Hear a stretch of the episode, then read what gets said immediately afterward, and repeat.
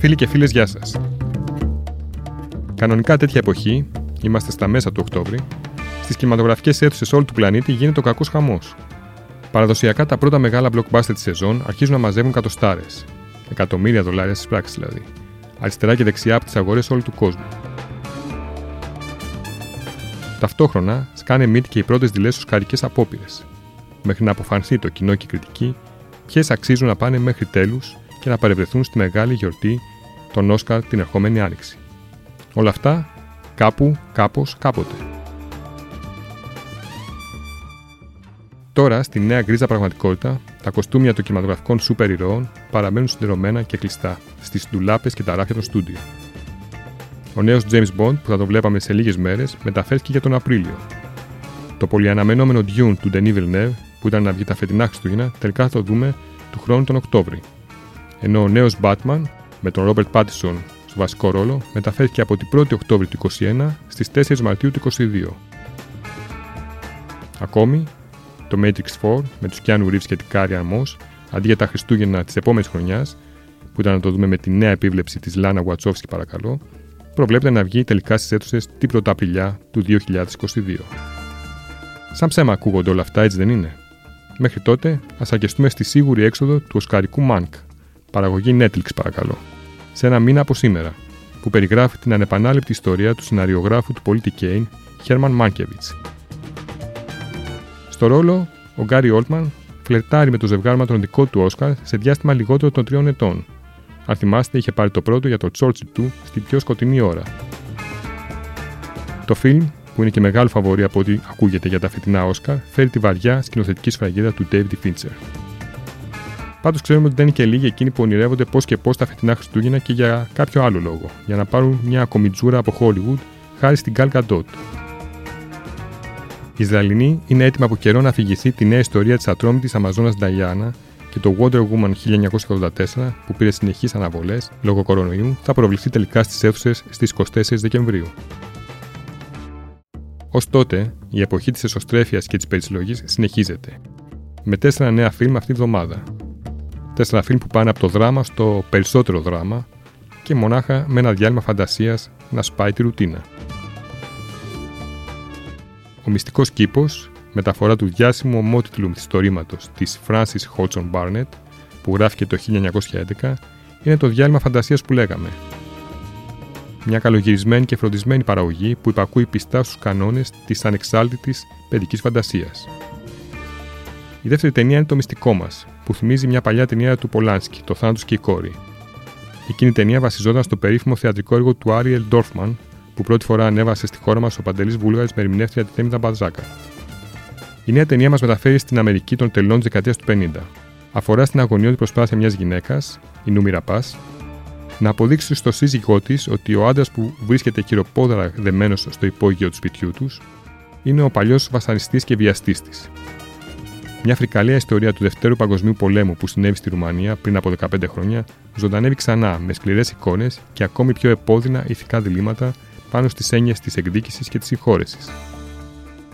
Η φωλιά του Σον Ντέρκιν με τους Jude Law και Κάρι Κουν είναι μια ακόμη ταινία. Ένα ενδοοικογενειακό δράμα που αφηγείται το χρονικό της διάλυσης ενός γάμου με φόντο την Αγγλία των 80's. Της Αγγλίας του εύκολου πλουτισμού για τους γιάπηδες αλλά και του αμείλικτου θατσερισμού για όλους τους άλλους. Ένα φιλμ τίμιο και δυστυχικό που πάντως δεν τολμά ή δεν μπορεί να φτάσει στα άκρα. Ίσως η καλύτερη ταινία της εβδομάδας να είναι το χαμηλότερο αλλά και τόσο ανθρώπινο Θα έρθει φωτιά του Όλιβερ Λάσε, δημιουργού της πρώτη αιτίας κάλτα επιτυχία Μιμόζας. Πρόκειται για ένα μινιμαλιστικό δράμα με πολυεπίπεδο συμβολισμό γύρω από τη σχέση ανθρώπου-φύσης. Η ταινία κέρδισε το βραβείο Επιτροπής στο ένα κάποιο βλέμμα του Φεστιβάλ του Κανών, καθώς και το Χρυσό Αλέξανδρο στο Φεστιβάλ Θεσσαλονίκης. Εκτός όμως από τις νέες ταινίες, έχουμε και δύο κινηματογραφικά φεστιβάλ που βρίσκονται σε εξέλιξη αυτές τις μέρες. Την προηγούμενη εβδομάδα αναφερθήκαμε στο 11ο Φεστιβάλ Πρωτοποριακού Κινηματογράφου το θεσμό της ταινιοθήκης της Ελλάδας, που ολοκληρώνεται την προσεχή Δευτέρα με την απονομή των βραβείων. Ενώ από χτες ξεκίνησε ένα άλλο φεστιβάλ. Το 8ο Κινηματογραφικό Φεστιβάλ των Χανίων, που διευθύνει ο Μαθαίος Φραντσισκάκης, ξεκίνησε από χτες και ολοκληρώνεται στις 31 Οκτώβρη. Για το φεστιβάλ αυτό μας μιλάει ο ίδιος ο δημιουργός. Πότε και πώς, με ποιο τρόπο μπήκε για πρώτη φορά η ιδέα ενός φεστιβάλ σαν αυτό στα Χανιά.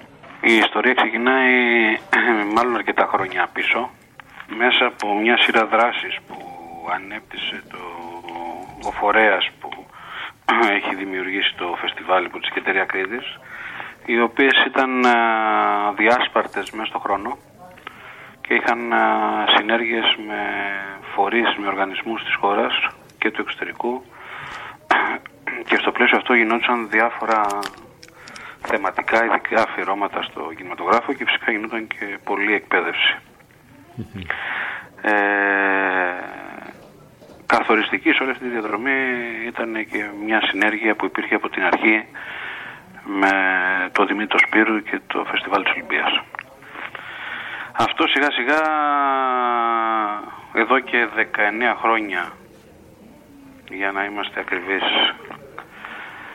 έχει δραστηριότητες εκπαιδευτικές και είναι και ένα στοιχείο που είναι λίγο διαφορετικό από την πορεία που έχουν πολλά φεστιβάλ. Δηλαδή ξεκίνησαν να υπάρχουν δράσεις γύρω από την εκπαίδευση και ως ε, φυσική συνέχεια και συνέπεια όλων αυτών προέκυψε η ανάγκη πριν από 8 χρόνια παράλληλα με όλες τις δράσεις που συνεχίζονται να γίνει αυτό που λέμε μια μεγάλη γιορτή που θα συγκεντρώνει τους φίλους του κινηματογράφου στην Κρήτη αλλά και τους φίλους του κινηματογράφου, τους δημιουργούς του κινηματογράφου από την Ελλάδα και το εξωτερικό.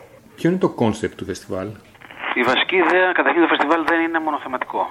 Να ξεκινήσω από αυτό.